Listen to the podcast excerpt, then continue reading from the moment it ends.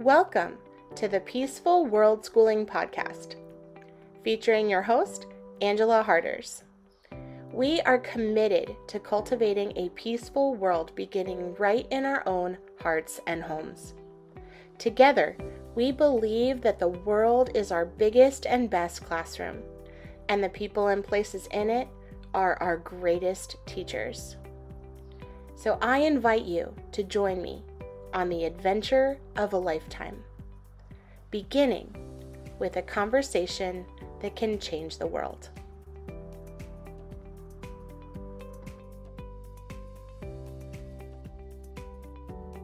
Today's episode of the Peaceful World Schooling podcast is brought to you by the book Tales of a Toxic Teacher Exposing the Cycles of Abuse Within Our Schools, written by Angela Harders. In this book, Angela shares some of the shocking experiences that happen behind the closed doors of a public school classroom and exposes some of the many abuses that take place in school intentionally and unintentionally.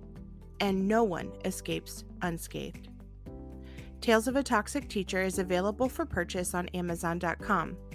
The ebook and audiobook versions are also available for free to members of the Peaceful World Schooling community. If you are interested in becoming a member, just check out the membership link in the description below.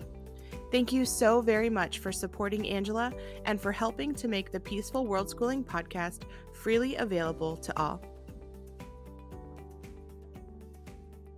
Hello, and welcome to today's episode of the Peaceful World Schooling Podcast, where we're committed to cultivating a peaceful world beginning right in our own hearts and homes.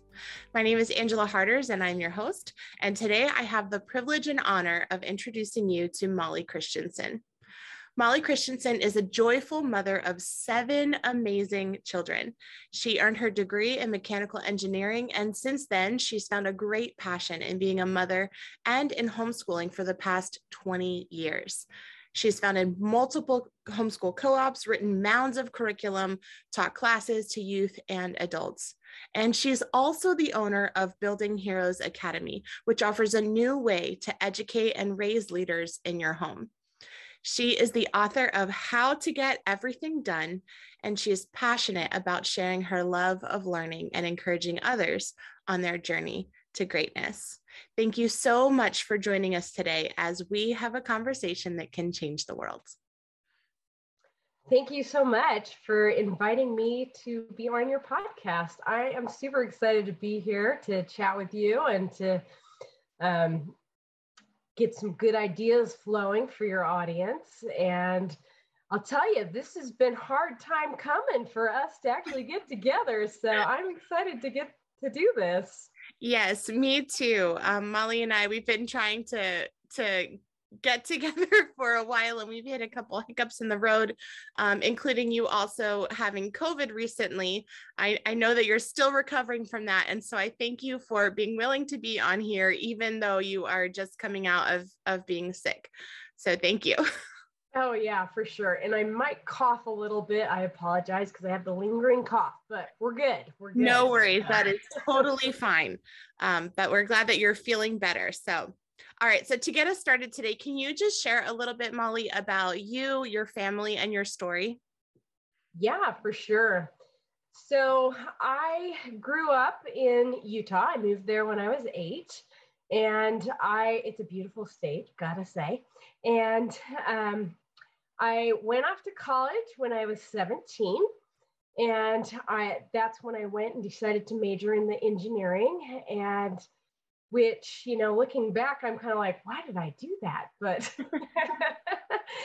but you know my dad told me i'd like it and you know it worked out so but i never really worked in that area and so i like to say i just engineered my family because i ended up meeting my husband and getting married pretty young and then um, we started having kids and i'll tell you that ah, man, I didn't know what I was doing. And, and when um, my oldest son was about four, I started getting this thought that I should homeschool him. And I, I thought, no way, I can never do that because that's crazy talk, you know? And I mean, for me, I would have been like, I'd rather do rocket science, right? Mm. so, um, you know, for some reason to me, it was just so intimidating thinking about teaching my own kids. So I didn't actually start homeschooling him until the first grade because for two years I had that in my heart that I should homeschool him. And I was like, no, I'm just too much of a mess. I'm too disorganized. I can't do this. and so finally, I started doing it, uh, homeschooling him in first grade. And I, um, let's just say for the first three weeks, it was all right. You know, I, I had all these amazing plans of what I was going to do with him and how he was going to be this genius except for what I didn't know is he was already a genius in his own right, right? Mm-hmm. that I did not have to make him do all this stuff that he did not want to do. So after about three weeks, um, I we just both started getting into this phase where we were both crying every day because it was not going to work out the way I had planned. And so I realized something had to change. Mm-hmm. And so um, I think a lot of homeschooling moms start off that way where we're copying public school because that's what we know. Yeah. But it doesn't work in a home environment. And so I had to go on my own little journey to figure this out. And from there, I it started getting a lot better. And over time, I learned more and more things that made, made it a lot more doable. Mm. So that's kind of the the path that we took. And now I'm like, can't believe that I have a 27 year old uh, so, who is amazing, by the way. So, and and they all are. And um, wow. yeah, crazy. That's amazing. I I feel like you shared so much stuff that is so relatable to I feel like every mom has that that kind of fear. You know, you mentioned the fear of I want to do this, but at the same time, I feel inadequate. I feel like I can't, um, like I'm not equipped. And how did you navigate having those those feelings because i know that is a very real fear for some parents that they really have that fear that i want to homeschool but i'm worried that like i'm too disorganized i'm too much of a mess i'm not you know whatever enough um, all those lies that we tell ourselves. How did you navigate having those fears and insecurities when it came to homeschooling and overcome them? Um, that's such a good question because yeah it, it is part of the journey to to figure that out yeah. and really i'd love to say oh i you know did such a good job switching over but no it took me years to navigate and really i you know i said i got married pretty young and so i probably was a little immature in many ways. And and what i did you know when i had these feelings of inadequacy i didn't realize that was my issue really. I i what i what i realized or what i did instead was try to blame everybody else mm. and i tried i looked at my circumstances and i'd be like well if only i had more money to buy all the perfect curriculum then you know this would go so much better and i I would blame my husband for not supporting me in the way I thought he should be doing, even though I didn't actually ever express that to him. Uh, you know, so I was, I, I, and and I would also um, just get mad a lot. I know some people will go to sad and and beat up, but for me, it was anger. I, I was angry a lot, and, I, and then I would get mad at the kids for not performing like I thought they should. Mm-hmm. And, you know, so a lot of stuff like that it was making me so frustrated because I would be like, you know, come on, I'm a reasonably intelligent person, I think. I should be able to figure this out. Why is this so hard? You know? Mm-hmm. and, and I think a big part of that is because I, I had to grow up a little and realize that um, it was me. you know, we'll just be honest. It was me that really just needed to take responsibility for for some of my mess and to learn too that um, with all these emotions I'm having, I had to figure out how to process those. Yeah. Too, instead of just being angry at people, because you know, and a, a, lot of times people would probably be a little mm, like worried to be around me because they didn't know how I was going to react mm-hmm. and how I was going to explode. So yeah. I, I remember though that part of this navigation was just knowing that I had these amazing kids mm. who obviously weren't perfect because no kids are, but I, as their parent, you know, you can see that potential and you're just like, wow, I do not want to fail this kid. Yeah. And so I started studying and reading and listening to all the things that I could to see if I could figure out, mm. you know, how to make these changes. And after I'm a while, I'm oh, curious what what resources did you listen to or read that you found helpful for you in your journey when you were starting?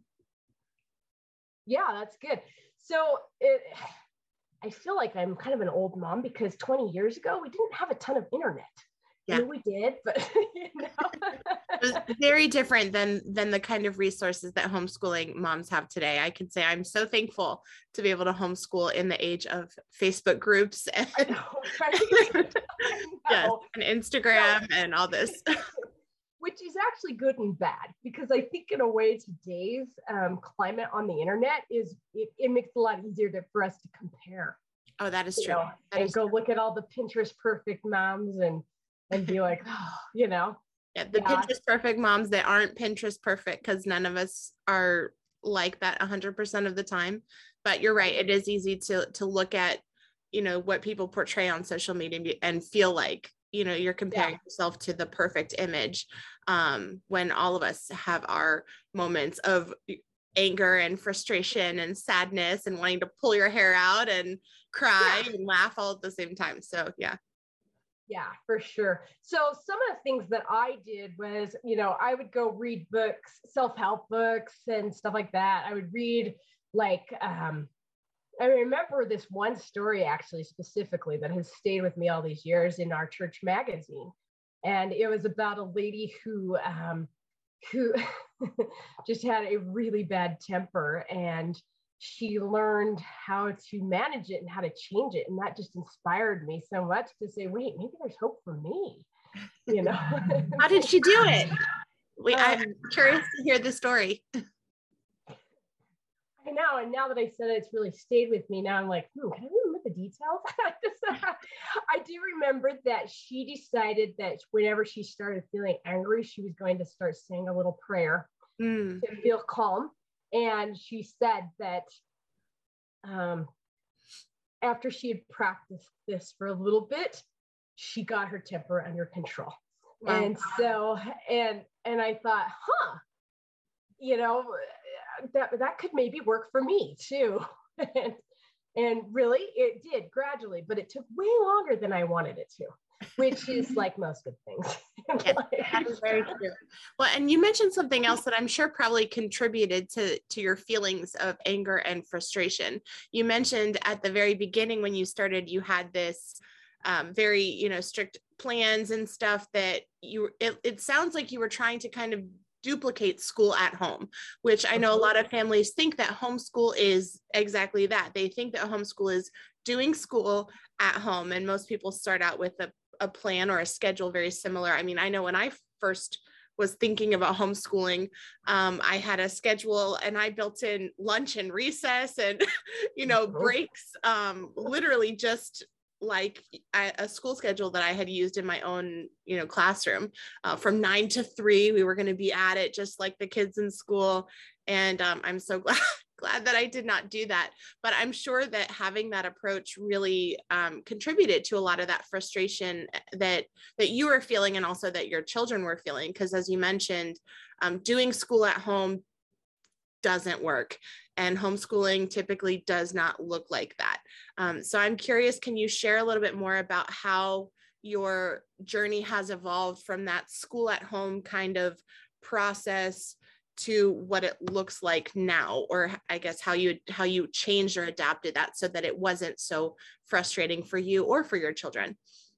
Yeah absolutely. And i was also going to mention too that one of the other resources that i oh. um, tapped into too is other homeschool moms. Yes. Because they are the ones that can give you that voice of reason to let you know that all those beautiful plans you're making it's okay if they don't work. Like I I love making plans. I really do. I'm just really kind of weak at uh, implementing them, you know, initially too, but also the very fact that our kids may or may not want to do it like that can make a big difference. And so when I when I started out, I literally had probably 12 different subjects, maybe 16, I can't even remember now. Uh, because I'm like, I want to make sure we're covering everything because I do not want to fill this kid, right? And that's kind of what we think. And so, yeah, I would make these elaborate schedules, but we could not stick to them because life, yeah, life just really just happens. And, and, you know, in a public school setting, it, it works because you can move from subject to subject because you got the bells and that's just the expectations. But when you're at home, you have all sorts of other things you're responsible for, and you may have other kids, and you may, um, you know, have a meltdown where if somebody throws a tantrum, I say may, you will, uh, you know, it's just gonna happen, and and that, those are things that don't really happen so much in school because the kid knows they have to be on the best behavior, and it's just kind of how it is, right? And so I had all these different things that I, I, I wanted to do with him and um, kind of ignoring my preschooler and because I was so intense on making sure that this school age kid was getting, um, you know, what he needed.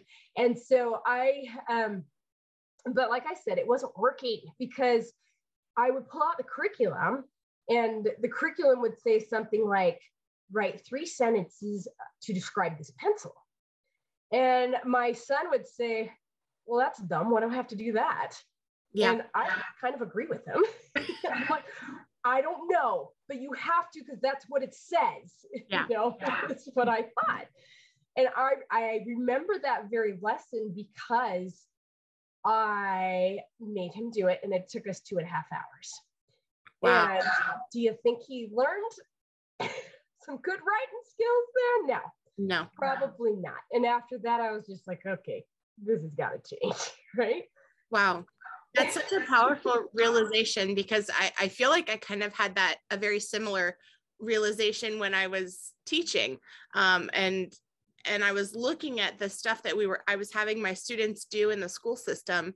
And I and I just remember thinking like, who cares? You know, like, why am I forcing them to do this stuff that has no practical relevance in their actual day-to-day life. Like why are we wasting when we waste our time we waste our life because time is our life that's all we have. And yeah. and it was very present to me that by making them do this i was literally wasting their time and that was wasting their life. And that and i mean how intuitive for your child even as like a, an ele- young elementary school kid to be like this is dumb you know what why does it matter what how to describe a pencil? You know like there there are a million things that you can describe and just like you said when when we're trying to force our kids to to do something that isn't important to them it will take two and a half hours. Like literally something that could take could have taken him five minutes to do if it was something that he enjoyed and now this same activity is taking two and a half hours and a lot of frustration and heartache and and all of that. What a powerful realization that both you and your son had. Yeah totally. Because really it, the other problem was is we were totally in a power struggle. Yes. And i won but did i really? Mm. you know? Yeah. It, it, kind of it, i was like man if i have to do these power struggles every single day I, I can't go on like this. So what I did was is I started saying, and this is hard to do too because I was like, but I'm doing it the right way.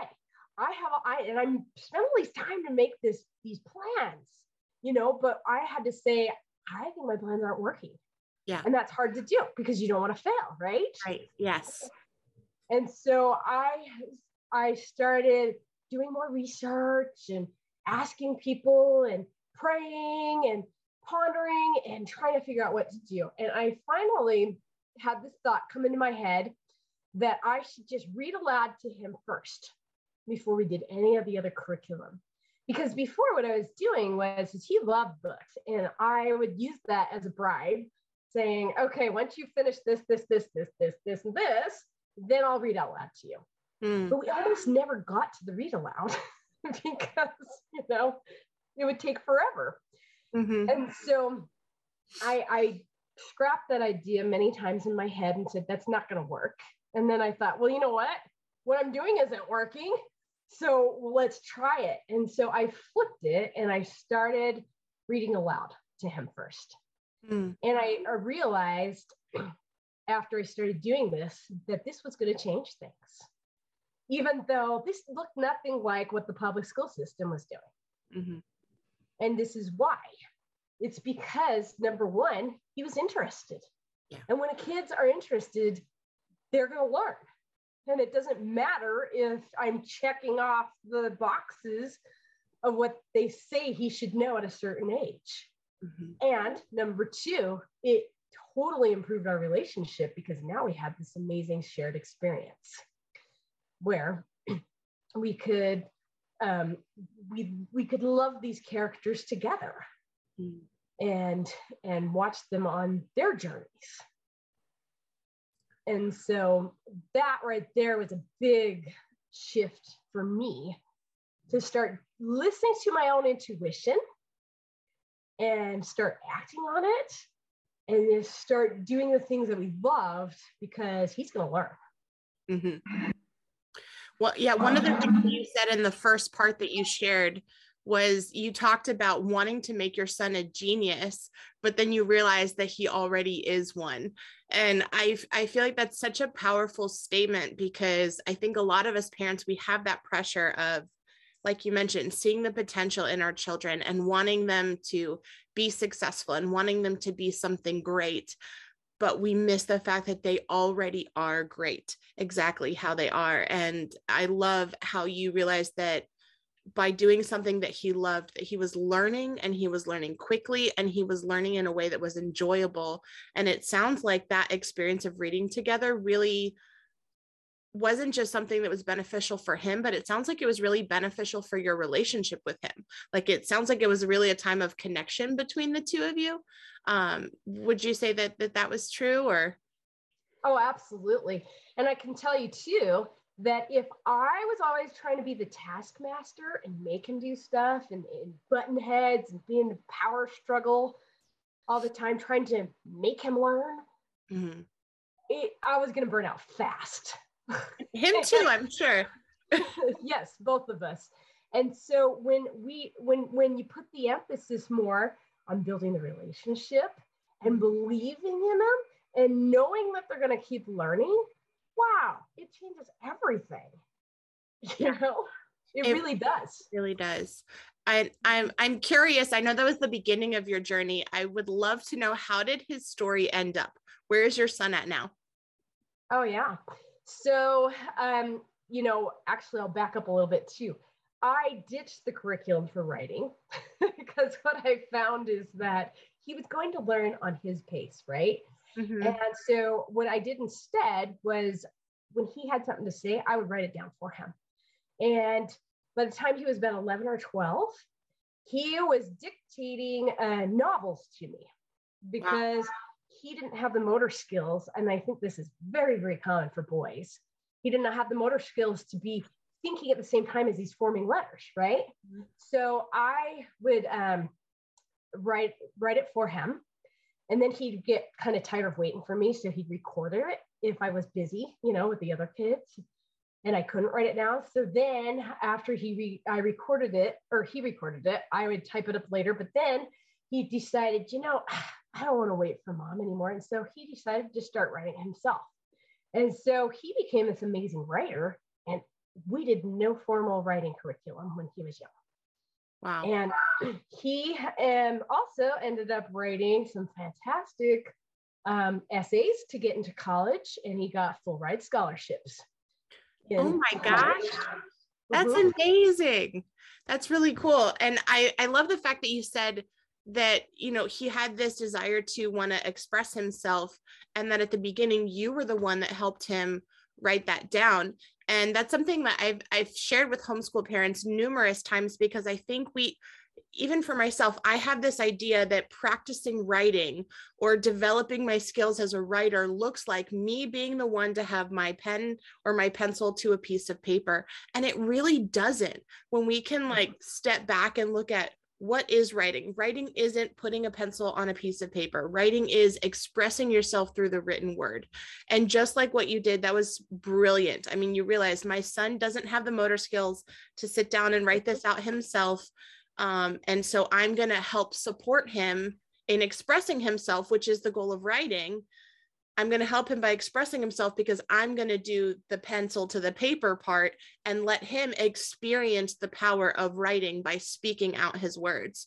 Um, I mean that that's absolutely brilliant, and I, I definitely recommend that that parents consider that you know that if your child if you want to encourage your child to love writing give them that freedom to not worry about being the one to put the pencil on the piece of paper um, have them dictate to you just like you said and then if if you can't write fast enough or you can't type fast enough for them that's what inspires that desire for them to want to learn how to write on their own. Um, but I think being able to give our kids that freedom to get their thoughts out and to have even if it's supporting them by doing you know writing it for them or typing it for them or even now they have the text to speech or i'm sorry speech to text software um, that's really helpful. If your child wants to use speech to text software do it. Um, the, you know the goal is not necessarily that they're the one that's putting the pencil to paper but that they are communicating with with the written word.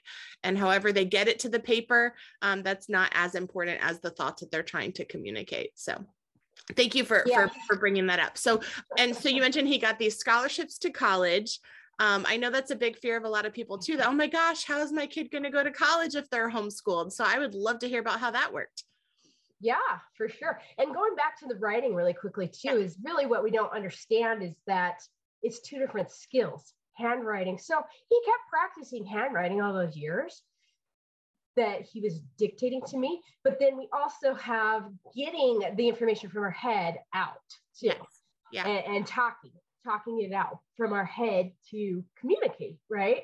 So that is why I realized I'm like, yeah, that's why it took us two and a half hours to write these things. Because first off, he didn't really care about the topic, but also his motor skills weren't there and I made him write those three sentences. Oh, it was torture. Yeah. Anyway, yeah. So um, back to getting the um, scholarships and everything. So for him, being a first child, he was very motivated, and so basically the way I saw myself was I was more his facilitator than the the knowledge filler and so when I started shifting my thinking like that, I'm the guide on your journey. I'm the one that's going to help you go on your journey, not the one that everybody else is telling you you have to take.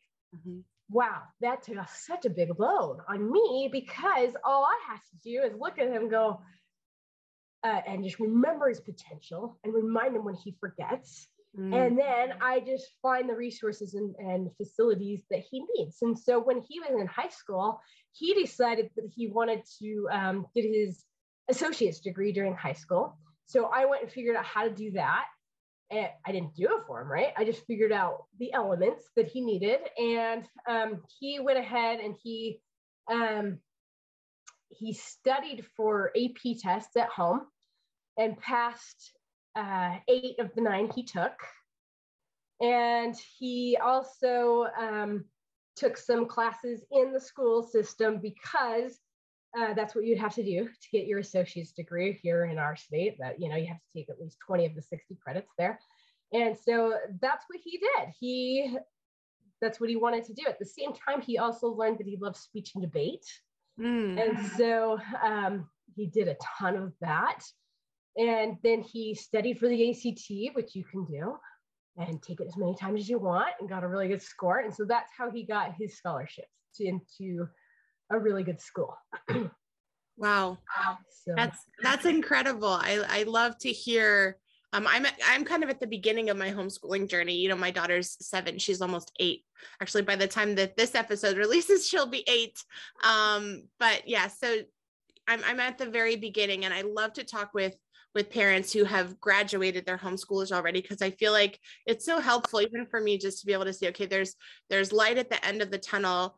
Um, they they do make it. They can be successful. Um, and and not only be successful but I feel like he, he really had an opportunity to thrive. I mean, getting his mm-hmm. associate's degree while he was still in technically in high school and um, being able to have scholarships and seeing how motivated he was to study and study for the tests and stuff. That's, that is wonderful. And I love how you said that your, your view of yourself really shifted from I'm the knowledge, you know, I'm, I'm the knowledge filler, I think is, is are the words that you use to being the facilitator of providing him with the resources that he needs to get to where he wanted to go in in his life. I i think that's that can be the challenging part of looking at our child as you're on your own unique journey and and my job isn't to make you meet my expectations or anyone else's expectations but to support you in where you want to go in your life.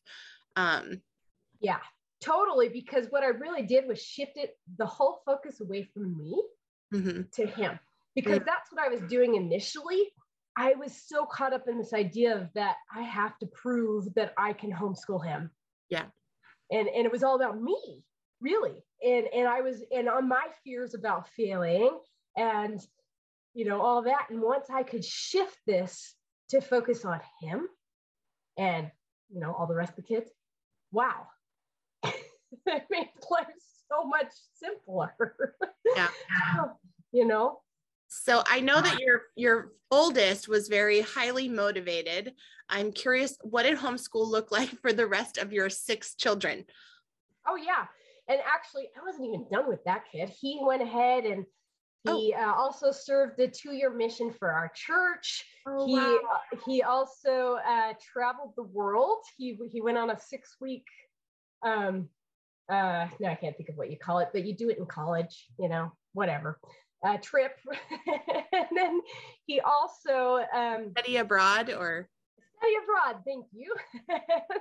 and then uh, I think COVID kind of sometimes gets some extra glitches in your brain with words. Anyway, and then he um, ended up marrying another homeschooled girl, Aww. and he uh, bought his first house, and now he is going back to school to get his MBA oh, wow. on full scholarship too. Oh my gosh. So, I mean, that's amazing. Yeah. So that's the super motivated kid, right? So now you're like, oh, what if they're not all super motivated? And they're not. That's the thing, right? So, but they still do amazing things. And I, I am still going to be there to help encourage them. So, like my next daughter, she was going to get her associates because she saw her brother do it. But then she had this opportunity that came up where she went to go live in Ecuador for three months and be a nanny. Mm. And so that was something she had always wanted to do. So she kind of scrapped the idea of getting the associates, but she still got some college credits the same way. And then um, she decided to go to cosmetology school and while she was still in high school. So she did that. And then she used that as a way to pay her way through um, college mm. to get her degree in that way. And so now she's married, they've bought their first house, and um, her husband's actually going to MBA school too now. So she's working to put him through. So she's doing great things. Um, wow. Yeah. And then my next son is, um, uh, let's see, he served a two year mission for my church as well. And then now he, so he learned Spanish and then now he's back and going to school to he's just trying to decide what he's going to do. But this kid um, one thing that he really got to do during high school a lot was um, get into construction. Mm. and so like he built our shed and he's he he loves uh, hands-on work. He's just really a hard worker that way. And so he's doing great things. And then my next daughter that's 18 is um, she um, she wasn't really hmm, as academic as maybe my first, which is okay, you know, but she danced for 15 hours a week.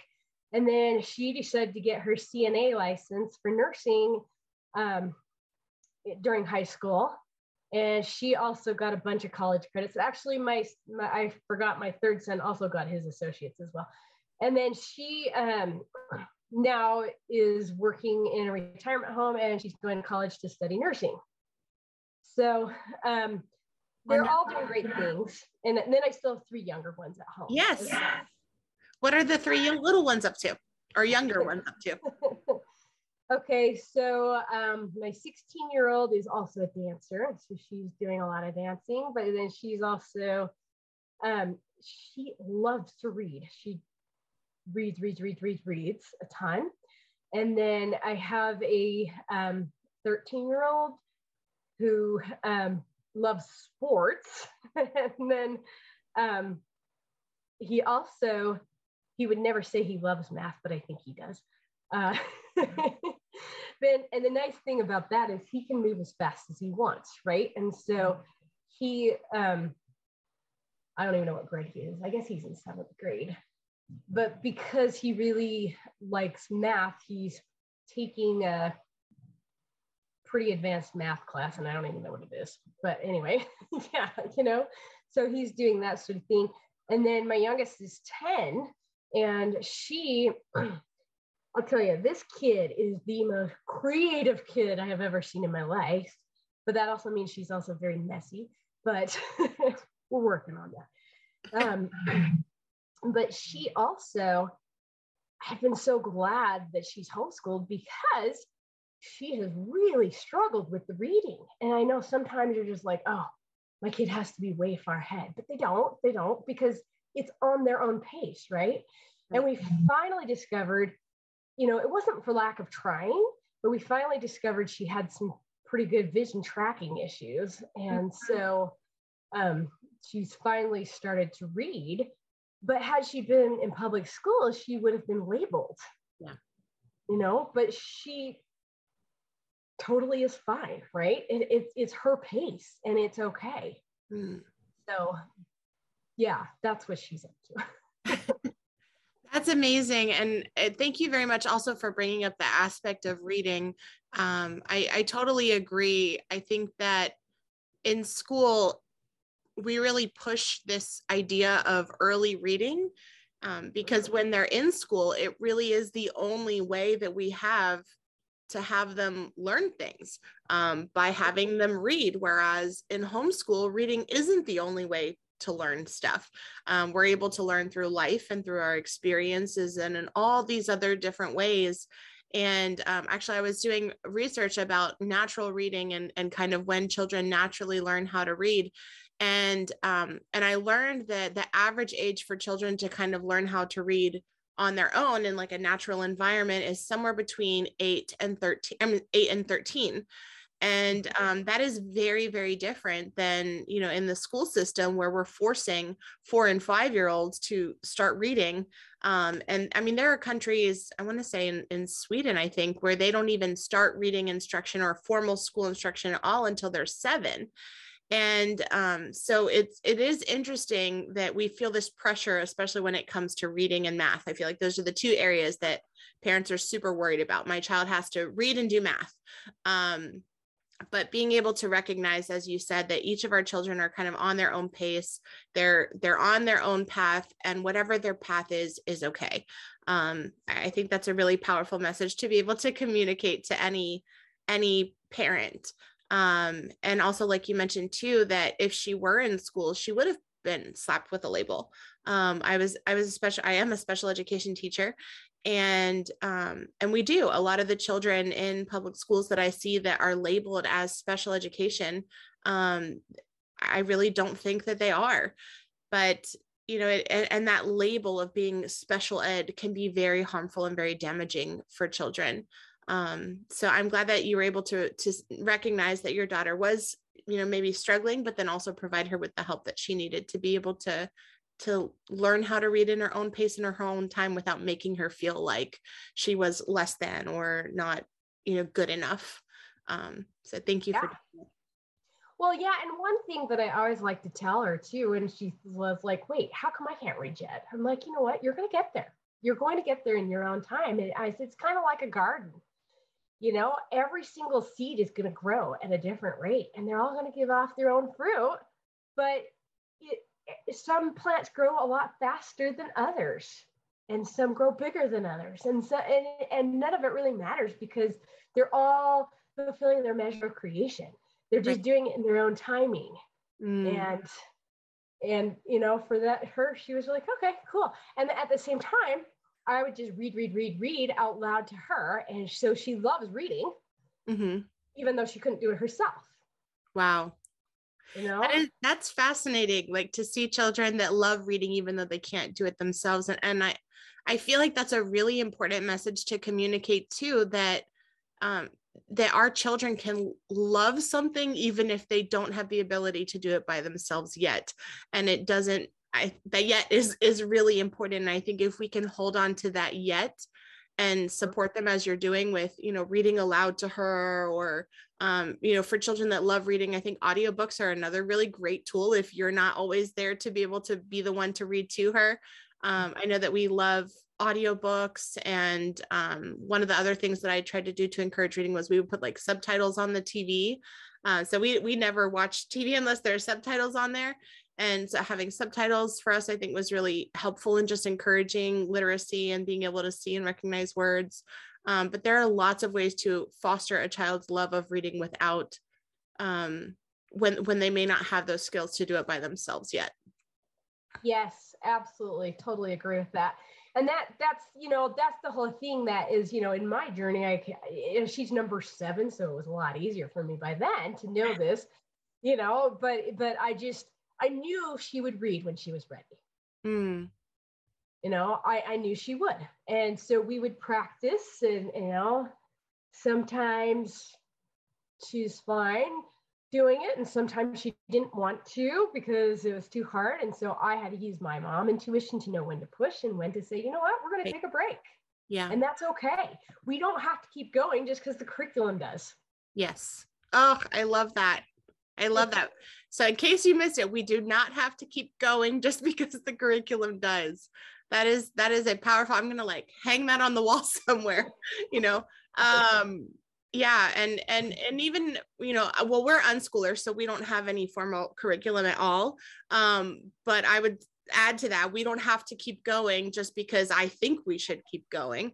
Um and you know so for those of us that are unschoolers that may not have a specific curriculum that we're following um knowing that as you said using your mom's intuition because it, it is it's that delicate balance of um using that intuition because there would be times when my daughter was reading that I just I intuitively knew that that she was in a space that it was okay to let her struggle with the words of like figuring out what the word meant or figuring out what it said or sounding it out or um, you know whatever that looked like for her process of figuring out the word.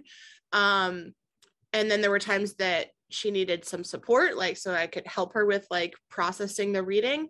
And then there were other times that you know she just wanted to enjoy reading. And so sometimes when she would pause because she was like stuck trying to figure out a word sometimes i would just read it for her you know like if she was getting frustrated with the figuring it out um, for me, it was more important that she would love and enjoy reading than I, that I'm going to make you struggle to figure out this word. And then we forget what we were reading about in the first place because she's lost, you know, trying to sound out this super long word or whatever. Um, and and it, it was it was like this beautiful dance almost when we were doing reading together in that way because I could just sense, you know, that okay, she's getting to a spot where she's stuck, and I'm just going to fill in for her, and and then we'll just keep going, and then there wasn't that power struggle that you mentioned. We could just really enjoy the book that we were reading and enjoy the characters that we were learning about um, without having a lot of that frustration and those that negative feelings and the negative energy um, when it came to our reading time together. So, yeah. Yes. I, yes, I love so much. Yes, that's good. because really, one thing that I discovered, you know, when I was trying to copy school at home and then try to find my flow, my rhythm as a homeschool mom, you know, was that I was focusing on the wrong thing. Mm. I, I was focusing on getting it done and checking off the box yeah. instead of focusing on creating good feelings. Because when you have good feelings, you can learn so fast. You know, yeah. when, when, when you are feeling frustrated, you, you have to know when to take a break mm-hmm. and when to push through because if you're frustrated, you're not learning. Yeah. If you're bored, you're not really learning. Mm-hmm. And so for me, I realized, you know, it's for me, my biggest job really is to facilitate the environment here and the feeling in our home. Mm. That is so true. I think if we can focus on, like you said, creating environments that are happy and fun and engaging and connected and even relaxed and enjoyable, um, that is what fosters true learning because as you mentioned if if they're feeling frustrated and upset and angry like they're they're going to avoid whatever is causing those feelings you know? And i think that's why um, i was reading a statistic the other day that was talking about the fact that a lot of people that go through school by the time they reach 12th grade or whenever they graduate a lot of times they never pick up a book again after that. Um, and i think it is because in school they've been taught that reading is something that your teacher has to force you to do. Um, and, and it's just we kill that love of reading through through force and and frustration. Um, but if we can have reading be something that is relaxed and enjoyable and fun and interesting um, then then that's what it inspires that that love of reading to continue. Yeah for sure. And that's one of my big goals is to help my kids learn how to love learning. Mm. and then once they love learning well probably before that too but also to teach them how to discipline themselves to learn to make themselves learn the things that they may not initially like either.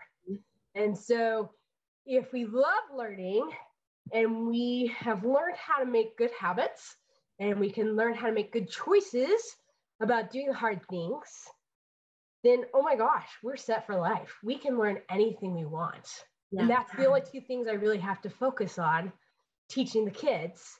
And you know what? I don't even do this perfectly at all. and they don't either. But you know what? That that's to build the foundation to help them have that mm-hmm. solid foundation to build on for the rest of their lives because I don't want them to ever stop learning. Yeah. Yeah. I I love that too that cultivating that lifelong love of learning. That is the mission of of homeschooling i feel like um, and parenting whether you're a homeschooling parent or not but um, but especially with a homeschooling parent, we want to cultivate a lifelong love of learning. And I would definitely be amiss if I did not ask you this question. Um, I'm homeschooling two kids right now. I, my my oldest, well, like I said, she'll be eight. My son is three. Um, so they're they're very young. But I would love to know, and I'm sure my audience is wondering too, how on earth do you homeschool seven children at the same time? I know a lot of parents are terrified about having multiple children and how they're going to meet the needs of the individual when they have all these kids that are different ages. Um, and usually we're talking about two to four children. Um, how did you do that with seven children? Uh, that is a really good question. And I did not know the answer to that myself either. And I'll tell you, um, family style, styling homeschooling really helps because and, and, a lot of people are like well how do you do family style homeschooling when you've got one in third grade and one in fifth grade and they're all different levels and all and really this is how. We will all learn at whatever level we are on mm. and it doesn't matter how old we are okay? So even if moms they're going to learn with their kids at whatever level they're on too Mm. Okay. And so for family style homeschooling, you can totally learn everything together. And that's really what I do with Building Heroes Academy is I show you how to cover all the basics in just an hour a day because I went through all the common core standards. Yes, I'm that nerdy that I read them all. because I was like, you know, common core is kind of a big thing. It's a little controversial. There's a lot of people and um, I thought, okay, I'm going to read them and I'm going to see what is in there. And so I read them all. And I'm like, well, these are all good things to learn for the most part. I mean, I may not want to spend as much time on this as the schools do, and I want to spend more time on this or whatever. But overall, you know, it's all good general knowledge. But I went through and I realized we can learn this all together really quite quickly. Mm-hmm. We can learn this in just an hour a day. We because when you look at the school system, they have to have so much repetition to make sure that all the kids are getting it. Mm-hmm. And repetition is their main learning style, right? But if you're interested, you learn so fast. And if you can figure out how to connect it to yourself, wow, the epiphanies that come in and you're like, wow, that's so cool. And so that's what I did is I went through and I was I picked out all the main topics because I, I've done both sides where I tried to do all the school at home stuff, and I've also done the unschool where unschooling where I had no plan whatsoever. And I thought, I want a little bit more than just no plan. I, I want to actually have a little bit of plan to make sure we're kind of covering some of the basics. And so that's what I did. And so um, I created this curriculum that's an hour a day, or, and over five years, you're going to cover everything between K through six and seven and eight too, probably actually. So um, as you, it was really just, I created the system so that we could make sure that we were covering all the basics. But what I found too is that when we're teaching all of us together, we're all learning at whatever level we're on. Mm. And so we're still learning it and we're going to repeat it again anyway after that yeah. because that's what schools do anyhow, right? We oh just oh keep repeating it. That is so true. I remember I was tutoring this girl once. She was in eighth grade and we were, I was tutoring her in math. And it was so funny because the assignment that she had in her school that day that she was doing in her math class, it was literally, she was learning about functions. It was literally the exact same assignment that I was doing with my 12th graders. Um, literally on that same day. And she here she was in eighth grade taking an eighth grade math class, doing the exact same thing that I had done that same day with my 12th graders. And the ironic thing is the skills that they were doing in that same lesson, I had also taught when I taught fifth grade math. Um, and so seeing that, I was just, I was I was mind blown because I was like, okay, here she is in eighth grade. She's going into ninth grade and she's doing the same lesson that she did in fifth grade. And I told her, I was like, you're going to do this again when you're in 11th grade and again when you're in 12th grade. Um, and you're, you're right the school system operates off of that repetition because and they have to repeat so much because it, it's it's stuff that we're not using on a day-to-day basis and so people forget how to do it because i don't know about you but i'm not really doing functions on, on a daily basis. Um, i'm not like multiplying fractions or dividing fractions like that's not a part of my day-to-day life. And so they they do they have to build off of that repetition. And i, I love that you mentioned that every person including the parent is going to learn based on the level that they're at. Um, I, I, think that's a really important piece too. I, I know that for a lot of parents, they do get intimidated about, especially about homeschooling through the high school years, because it's like, oh gosh, I don't remember algebra two. I don't remember chemistry. I don't remember physics. You know, how am I going to teach my child this if I don't know it?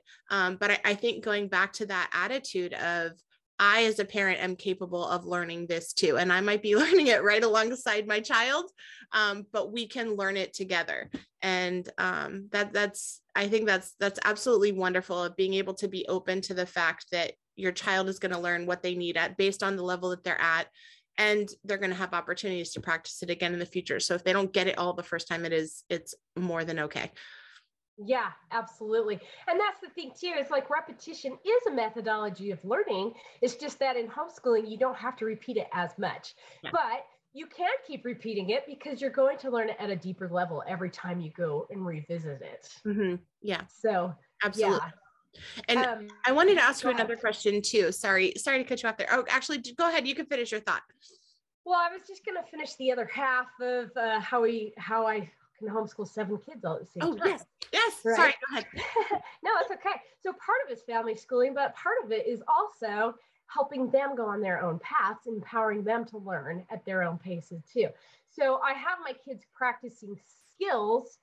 And when you practice skills, you can usually do them in like short um, practice sessions. It doesn't take nearly as long as the amount of repetition they do in public school because you can give them the skills to practice at whatever level they're at, whatever they're ready and willing for.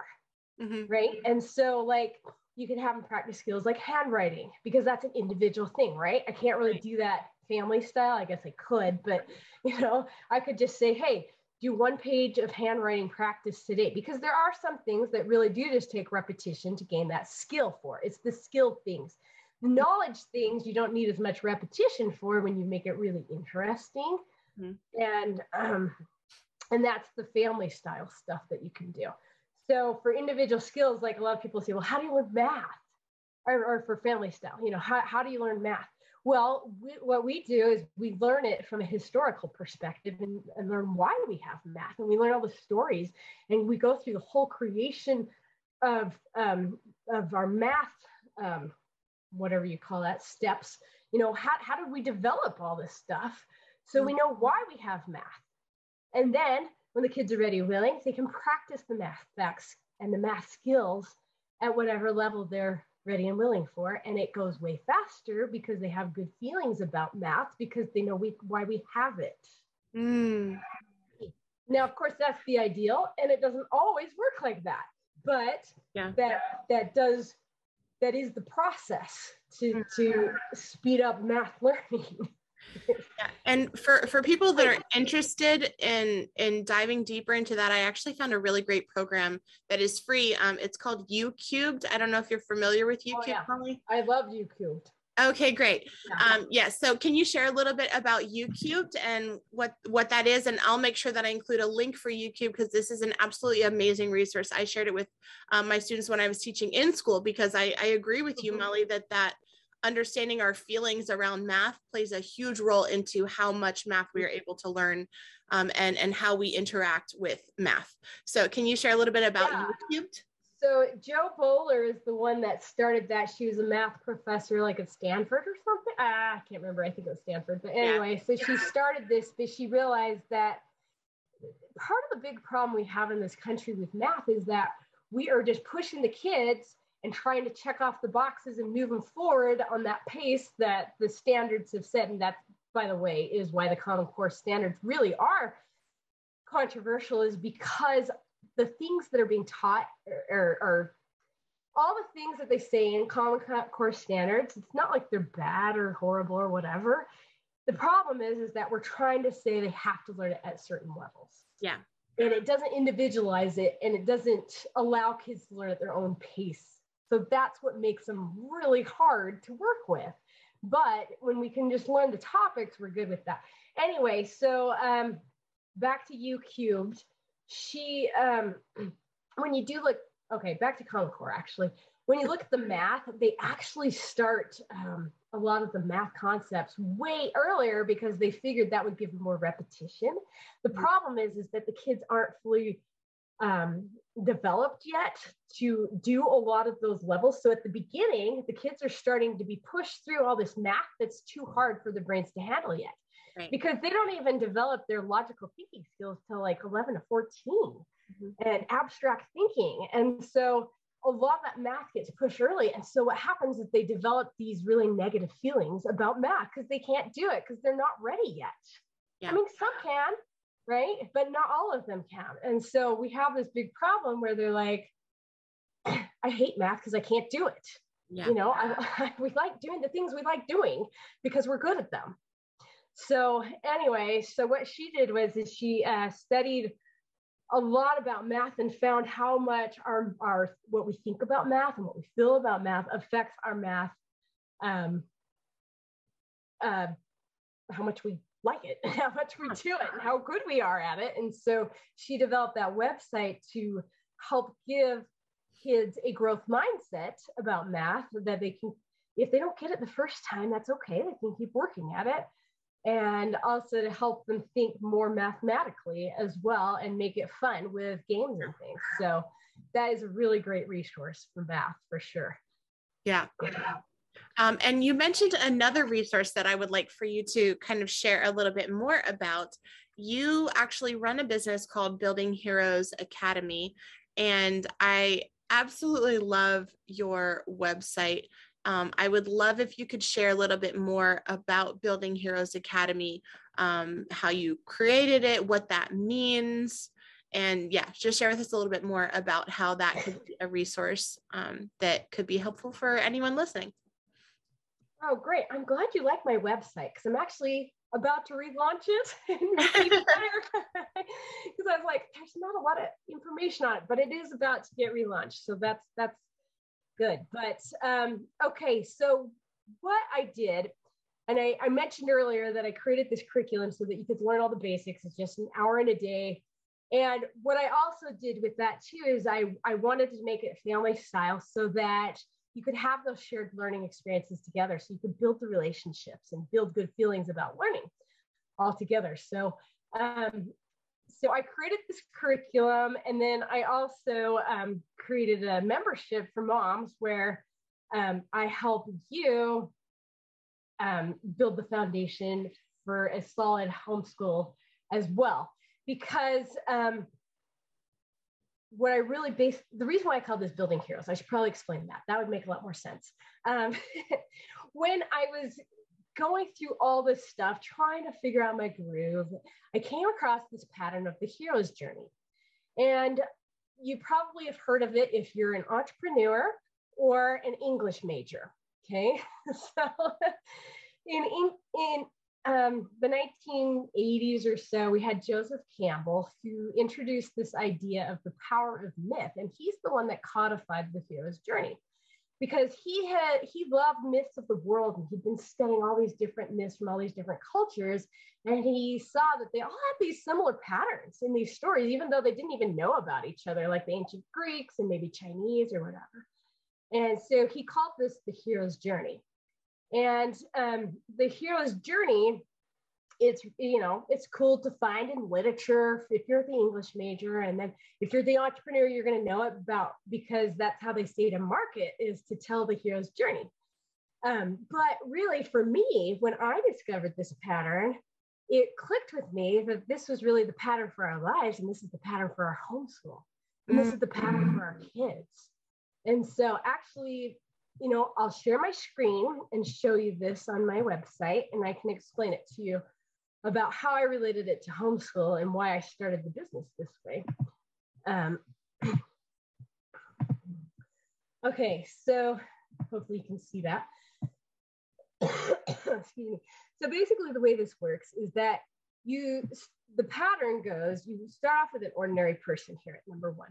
Okay, the ordinary person is just going along, being ordinary, doing ordinary things, right? Um, and then one day the hero will get a call to action. And this call to action is usually something that um, is uncomfortable to the hero and he doesn't necessarily want to do it. Um, and so we're going to relate this to the homeschool journey. Okay. So for me, I got this call to homeschool. And I did not really want to do it, right? So this call to action was uncomfortable to me because I didn't know how, and I wasn't sure I really wanted to do that. And but at the same time, the call to action is to do something good, something bigger than myself, right? And so at this this call to action, I was like, yeah, okay, I feel like I should homeschool, but I don't know. And that's the next thing is the refusals. You get all these refusals, all these reasons about why you can't follow that call to action. And for me, I was I was way too disorganized. I didn't know how to do it. I wasn't sure if that was the best thing. It's kind of weird, you know, all these things. And what about socialization, right? So um, the next step on the path, the hero's journey, you might meet a mentor. You might meet another homeschool mom, or you might not. That might come later. Um, but then after that, you commit to action. So there's something that makes you decide, I'm going to do it. Okay. And so for me, I actually don't remember exactly what that was, but I remember committing to do it because I remember I was going to practice homeschooling before I actually did it. And I realized that didn't work because I wasn't all in. so it didn't work. So then I committed to action. So right here is when you journey into the unknown. It is unknown because you've never done it before. You don't know. And so this is the part that made me go, uh, later on when I learned this was like, wow, what this pattern does is it makes things more predictable. It's totally predictable that my plan is not going to work. It's totally predictable that I'm going to run into obstacles that make me question what I'm doing. But the obstacles are there to help support me, mm-hmm. or and not not support me, but help me to learn and grow. It's things I didn't know I didn't know that I needed to know. Yeah. Right. so then also on this journey, I'm also going to have a mentor, which just is somebody who's been where I want to go. And so they can give me good tips. And then I'm also going to have allies, which is other people who are on the journey with me, like other homeschool moms. And I'm going to have enemies, which is really people who do not understand what I'm doing and may seem like they're trying to stop my progress mm. and say, You're crazy. Why would you homeschool? You're ruining your kids, right? It's going to make you question. But it's all predictable because it's all in this journey. And so when I realized that this really, I mean, we could finish it around here, but it, it's it's a two um, two level journey because you're actually doing the journey of homeschool, but you're also doing the journey of becoming.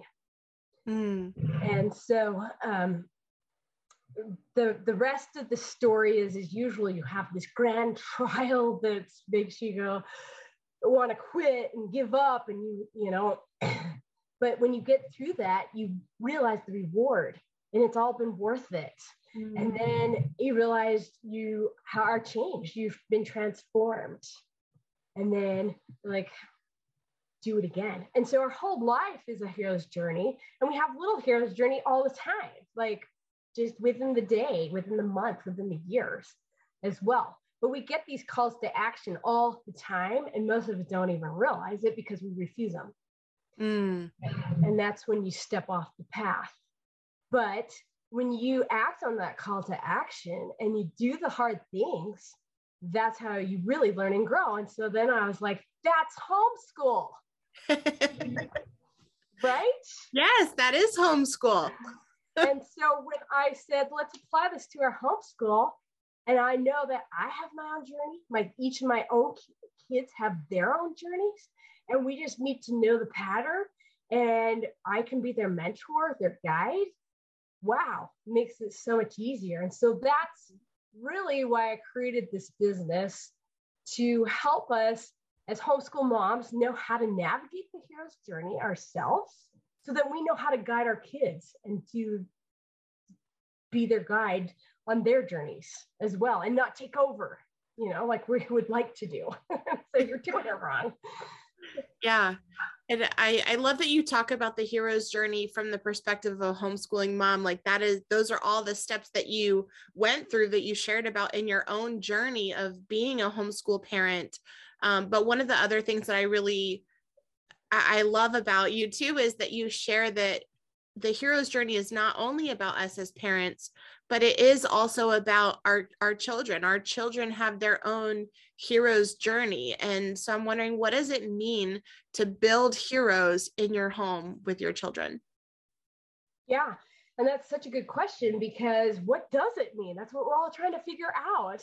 And what i'm trying to teach is that what it means is that i am as the parent i want to go on that journey myself so i know what it feels like so i know how to get around the obstacles so I know how to navigate that path so that I can share it with my kids. Because, you know, one of my big calls to action was to start the business. And for me, I could have said, I don't have time for that. I have seven kids. That's crazy.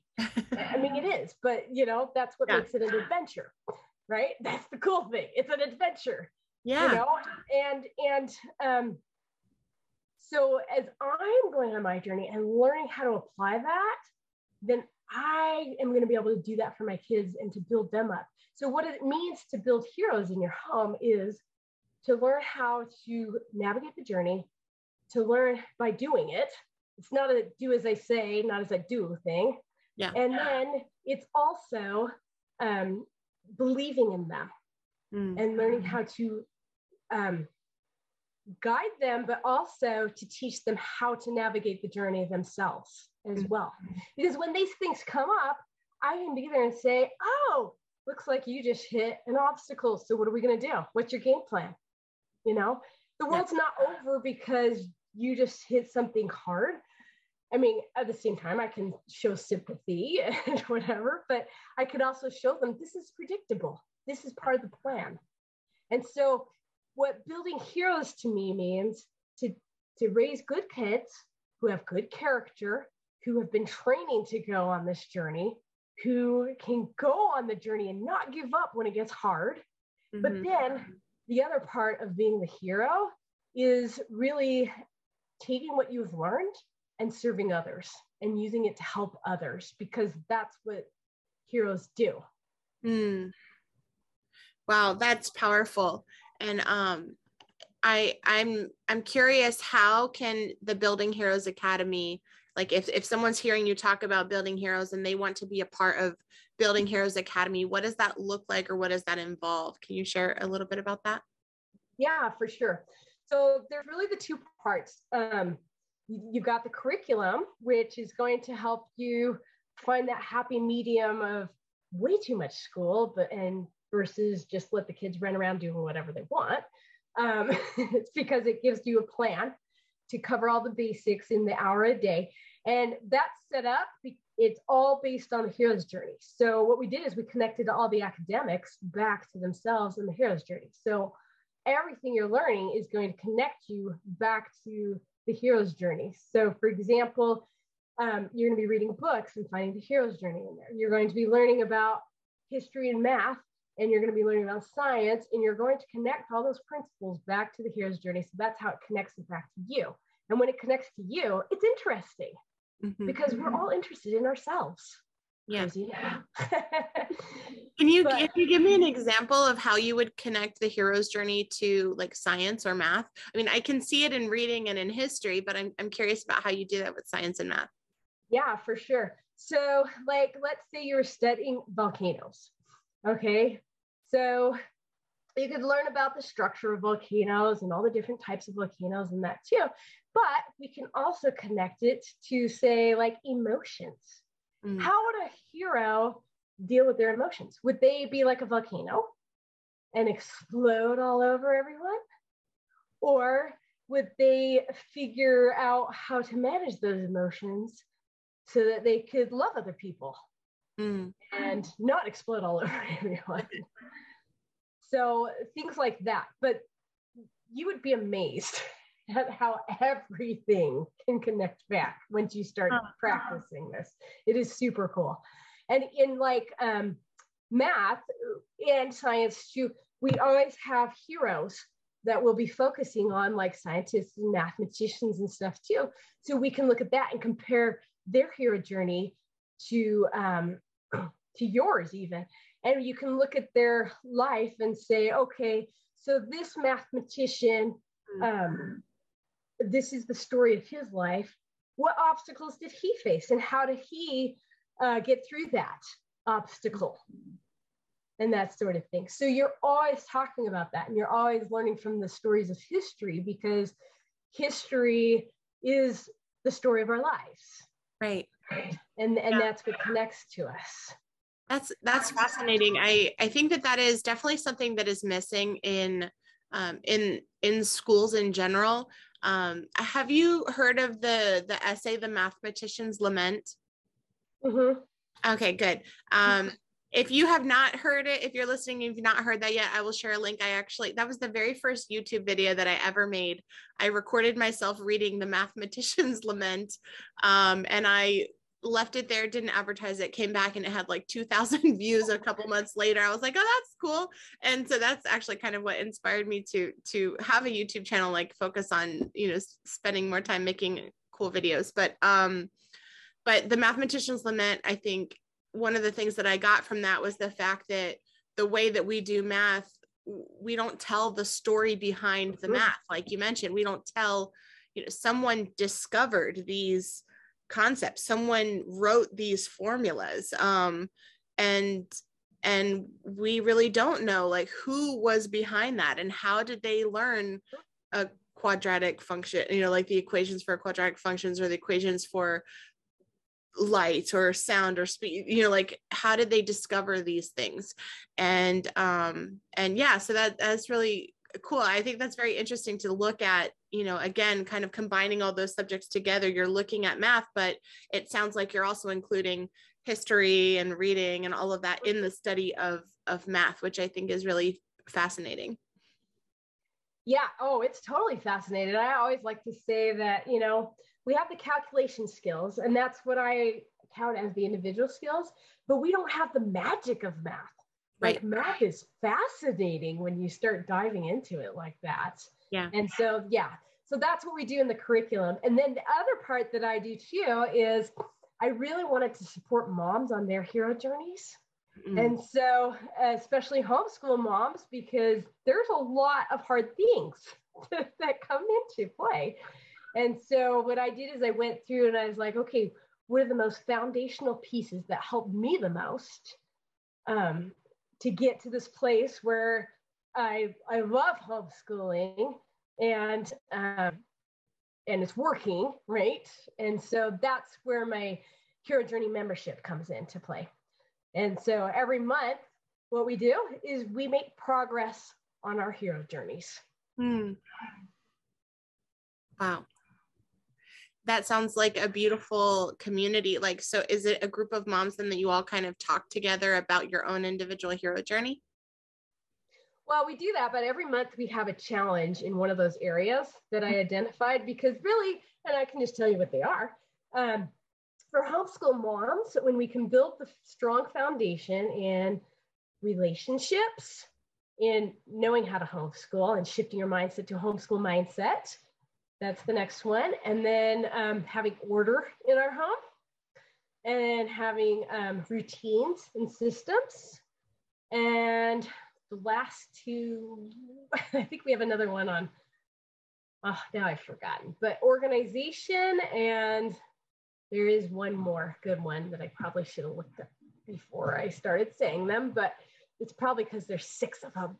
But um, but those basic basic things mm-hmm. that every mom is going to need to work on. Yeah, we we work on those every month and we rotate through them, mm. and with a slightly different um, angle every time because those are things that we just need to keep working on building every time because that's what I call hero training because it's those skills that are going to help us get through the journey more easily. Mm. Awesome. Then, so everything we talk about, we connect back to our hero's journey too. I love that. That is that sounds so fascinating. I'm definitely curious to learn more for myself as well. Um, and I'm wondering if someone is hearing you talk about this and they want to learn more, they want to connect with you, Molly, and the work that you're doing, how can people do that? Yeah, for sure. I have my website at buildingheroesacademy.com. And then that's also my Instagram handle is at buildingheroesacademy.com, not com, not dot .com. And uh, my Facebook page, you can find me on there as well. And I also have a podcast called the Building Heroes Podcast. So I'm on all the channels there. That's awesome. And I will again be sure to include the link for all of those things so you can find Molly on on Facebook, Instagram, YouTube. Um, it looks like you're on Google Podcasts as well as iTunes Podcasts. Um, so I will make sure that I share all of those links so that you can get connected and you can start building heroes in your own home, just like Molly did. Yes, and you're already doing it too. And so that's that's where I can help you is help you recognize that as well. Because that's one thing is that I think moms sometimes homeschool moms especially really um, don't give themselves enough credit for mm. what you're doing. So you're already doing it. And so I would love to help you take you to the next level. That's awesome. Thank you so very much, Molly. And before we go, I always like to ask my guests if they could share one piece of advice with my listeners um, that you have learned on your journey and your own hero's journey. Uh, what would that one piece of advice be? Um, that one piece of advice would be probably to just start choosing to believe that you are enough to do this. Mm. because and and it's a choice.